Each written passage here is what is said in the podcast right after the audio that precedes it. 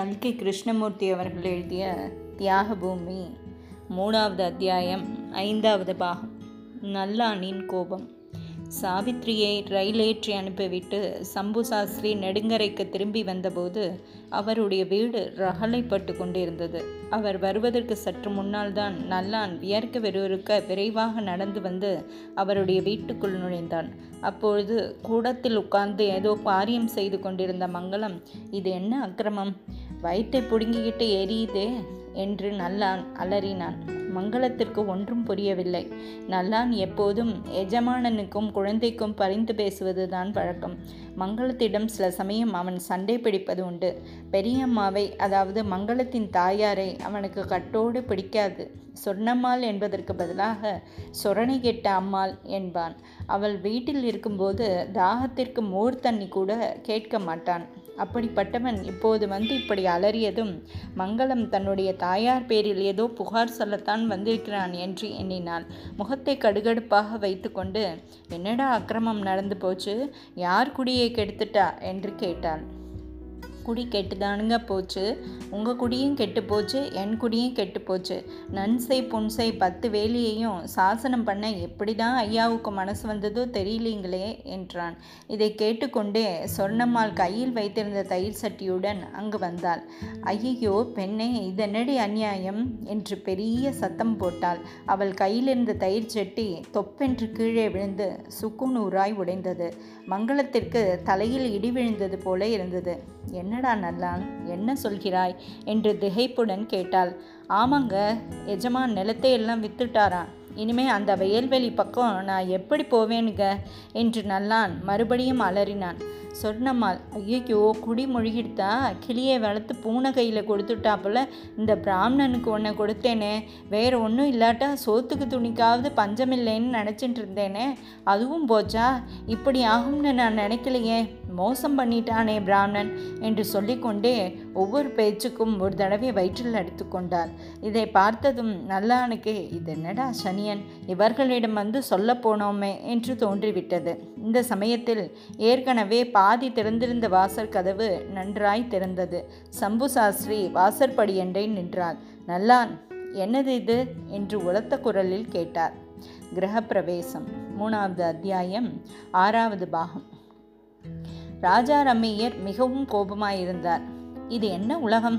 இது என்ன வாழ்க்கை என்று அவருக்கு ரொம்பவும் வெறுப்பு ஏற்பட்டிருந்தது. அவருடைய மனோபசிய சக்தியானது ஸ்ரீதரன் விஷயத்தில் சிறிதும் பயன்படாமற் போனதுதான் அவனுடைய கோபத்திற்கு காரணம். மாட்டுப்பெண்ணை அழைத்து வருகிறேன் என்று தங்கம்மாள் ஊருக்கு புறப்பட்டு சென்றதிலிருந்து ராஜா ரமையருக்கு ஸ்ரீதரனை பற்றிய கவலை அதிகமாயிற்று. அவள் பாட்டுக்கு அந்த பட்டிக்காட்டு பெண்ணை அழைத்து கொண்டு வந்து நிற்கப் போகிறாள்.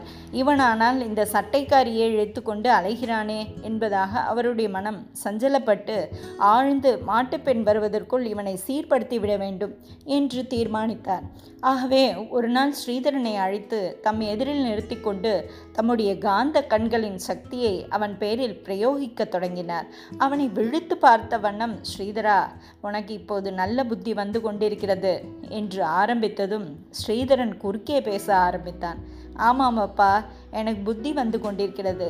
ஆனால் உங்களுக்கு தான் புத்தி கெட்டு போய் கொண்டிருக்கிறது. நீங்கள் முழிக்கிறதை பார்த்தால் பயமாக இருக்கிறது. நான் சொல்கிறதை கேளுங்கள். ஸ்பிரிட் மீடியம் மெஸ்மரிசம் ஹெஸ் ஹிப்னாட்டிசம் இந்த கன்றாவியை எல்லாம் விட்டுவிடுங்கள். இந்த மாதிரி மெஸ்மரிசம் ஹிப்னாட்டிசம் என்று ஆரம்பித்தவர்கள் கடைசியில் எங்கே போய் செய்கிறார்கள் தெரியுமா?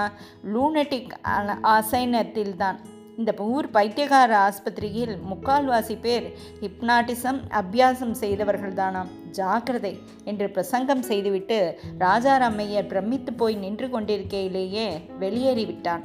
அதற்கு பிறகு ராஜா ராமையர் இரண்டு மூன்று தடவை ஸ்ரீதரனுக்கு தர்மோபதேசம் செய்யலாம் என்று முயன்றார்.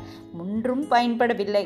அவன் நின்று காது கொடுத்து கேட்டால்தானே இதனாலெல்லாம் ராஜாராமையரின் மனம் ரொம்ப குழம்பி போய் இருந்தது. அவருடைய கோபம் கோபமாக வந்தது. அந்த கோபத்தை யார் மேல் காட்டுவது என்று தெரியவில்லை. கடைசியில் இந்து சமூகத்தின் மேல் காட்ட தீர்மானித்தார். இந்து சமூகத்தில் உள்ள பால்ய விவாகம் வரதட்சணை முதலிய வழக்கங்களை பற்றி பலமாக கண்டித்து பத்திரிகைகளுக்கு கட்டுரைகள் எழுத வேண்டும் என்று முடிவு செய்து கொண்டார். ராஜாராமையர் இத்தகைய மனோநிலையில் இருந்தபோதுதான் ஒரு நாள் திடீரென்று தங்க தங்கம்மாள் சாஸ்திரியை அழைத்து கொண்டு வந்து சேர்ந்தான். அவர்களை பார்த்ததும் ராஜாராமையர் என்ன தங்கம் வருகிறதை பற்றி தகவல் கொடுக்கவில்லையே ஒரு கடுதாசி போடக்கூடாதா? என்றார். இதற்குள் சாவித்ரி மாமனாரின் அருகில் வந்து நமஸ்காரம் செய்தாள். அதை பார்த்ததும் ராஜாராமையர் வாடி அம்மா வா. இந்த வீட்டுக்கு நீ ஒருத்தி தான் பாக்கி இருந்தது. வந்துட்டா இல்லையோ? எங்களை எல்லாம் பைத்தியமாக அடிச்சுட்டா. உன்னை என்ன பண்ண பாரானோ? என்றார். தங்கம்மாள் சரிதான். வரத்துக்கு முன்னாலேயே அவளை கபாரா பண்ணாதீங்கோ. அவள் கிடக்கார். நீ மேலே மாடிக்கு போ அம்மா என்றார். தன்னுடைய மாமனார் பெரிய தமாஷ்காரர் என்றும் எப்போதும் பேடிக்கையும் பரிகாசமாய் பேசுவார் என்றும் சாவித்ரி கேள்விப்பட்டிருந்தார் ராஜாராமையர் சொன்னதை அந்த மாதிரி பரிகாசம் என்றும் அவள் நினைத்தாள். வாய்க்குள் சிரித்துக்கொண்டே அவள் மாடிப்படி ஏறி சென்றாள். தொடரும்.